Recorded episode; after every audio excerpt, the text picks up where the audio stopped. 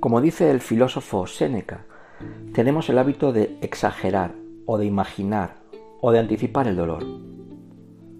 Cuando nos encontramos ante una situación percibida como problemática o como prueba a superar, se disparan una serie de reacciones fisiológicas como son el aumento de la frecuencia cardíaca, el incremento de la tensión muscular, el aumento de la ventilación pulmonar, la sensación de ahogo o dificultad para respirar, dolor de cabeza, molestias en el abdomen, sensación de mareo, sudoración, entre otras muchas, que tratan de potenciar nuestro estado de activación corporal para que podamos enfrentarnos a ese evento potencialmente amenazante con las máximas garantías de éxito. Lo paradójico es que nuestro cerebro no distingue y reacciona con la misma intensidad ante situaciones reales de peligro que ante lo simple y llanamente son pensamientos internos irracionales, que en nada se corresponden con la realidad. Este estado de activación física se produce normalmente de forma automática y se le llama ansiedad.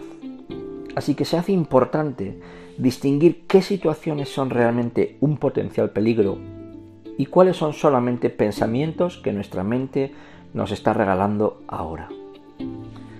Por ejemplo, uno de mis clientes está sufriendo ahora porque su mente le ha dicho que, como se va a incorporar de nuevo al trabajo, seguro que va a enfermar de COVID y lo va a pasar muy muy mal y que le va a costar mucho recuperarse.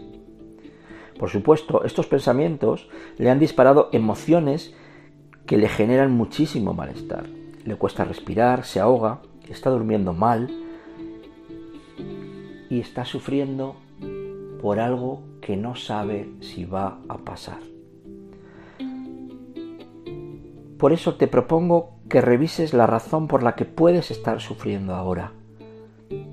¿Se trata de una situación real que está pasando o se debe a pensamientos que te está diciendo tu mente sobre posibles futuros que pueden pasar y que te puedan generar sufrimiento si llegaran a pasar?